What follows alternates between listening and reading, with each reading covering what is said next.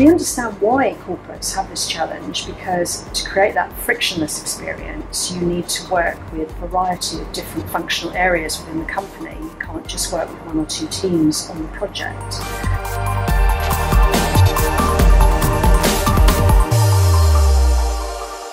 Hello and welcome back to DTV. Today we're joined by a very special guest, Katie Ring, who's the Director of IT Services at 451 Research. So Katie, thanks for joining us today. Hi, it's a pleasure to be here. Let's kick off with a few questions about digital transformation in general. Of the companies that are talking about digital transformation, how many do you feel really have a grasp of what that entails? Well, that's a really interesting question because everybody is talking about digital transformation, and digital dis- disruption um, is a challenge for companies of all different sizes in a variety of sectors.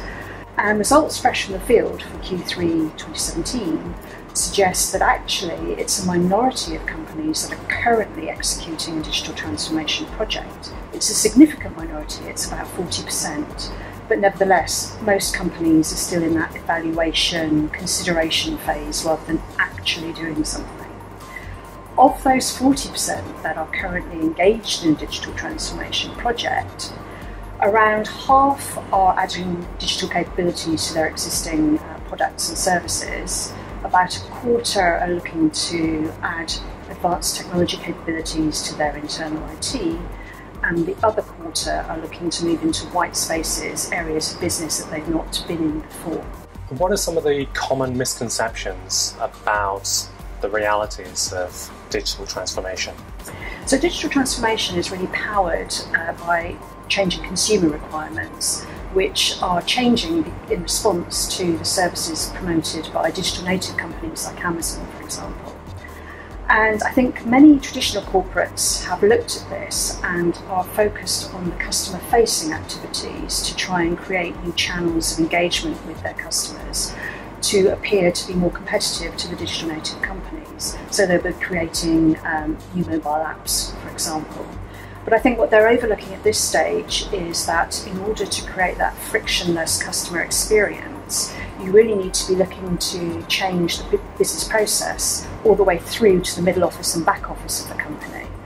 Um, and I think corporate IT is ignoring that part of the challenge, um, and that creates a, a problem with the investment in front office activities. We understand why corporates have this challenge because to create that frictionless experience, you need to work with a variety of different functional areas within the company. You can't just work with one or two teams on the project.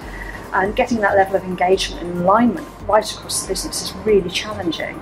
So, what most companies are doing is they're looking to make more efficient process um, gains within those different silos of the business using automation.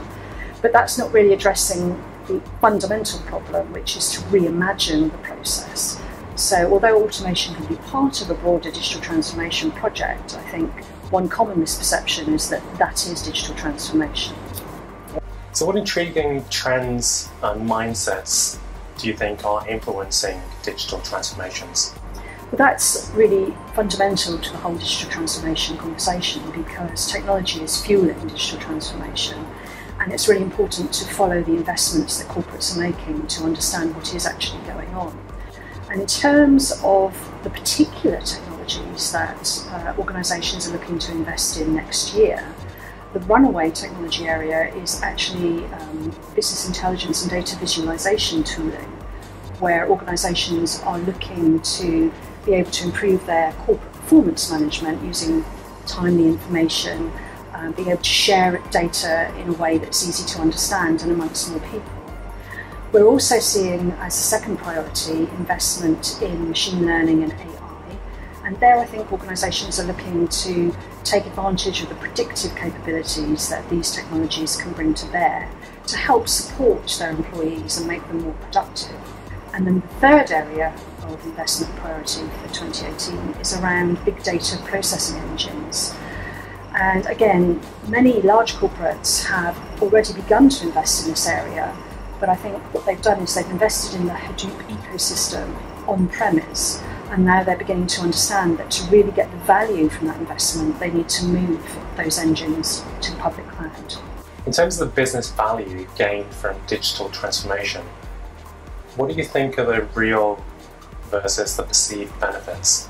So, in terms of perceived benefits, as I said uh, earlier, I think most organisations are focusing on customer facing activity and the ability to apply these technologies to create new goods and services.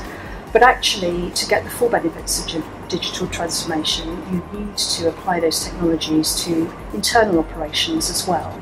So, for example, advanced analytics is used um, mostly to improve engagement with customers.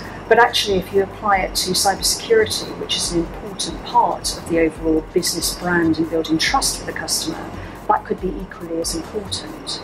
So I think in terms of the delivery of actual benefits from digital transformation, what companies should be looking for is creating a more intelligent organisation, making use of new forms of data and marrying that with their internal data. It's uh, a question of creating more agile, flexible business processes by digitally um, reimagining those processes, not simply automating them. And then finally, it's all about creating a consumer centric organisation. So it's not looking for what is best for the business, but what is making life easier for my consumer, which then again will come round and benefit the business. And to wrap it up today, what do you consider to be the potential impacts of digital transformation, whether it be innovations, paradigm shifts, or any other type of evolution? So I think the biggest impact of digital transformation is the change in the way that business now thinks about technology. So even 10 years ago, um, corporate IT was considered a dull backwater, it was a cost centre, it was something that could be outsourced, could be offshored. And now you move to the current digital environment where um, most CEOs would say that they are engaged in some shape or form in technology, that they are have a software part of the business, that they are aspiring to be a platform service provider, for example. So technology has now become a core competency for the majority of businesses going forward, and that's tremendously exciting for everybody that works in the tech sector. Thank you very much, Katie, for your time today. That's been great.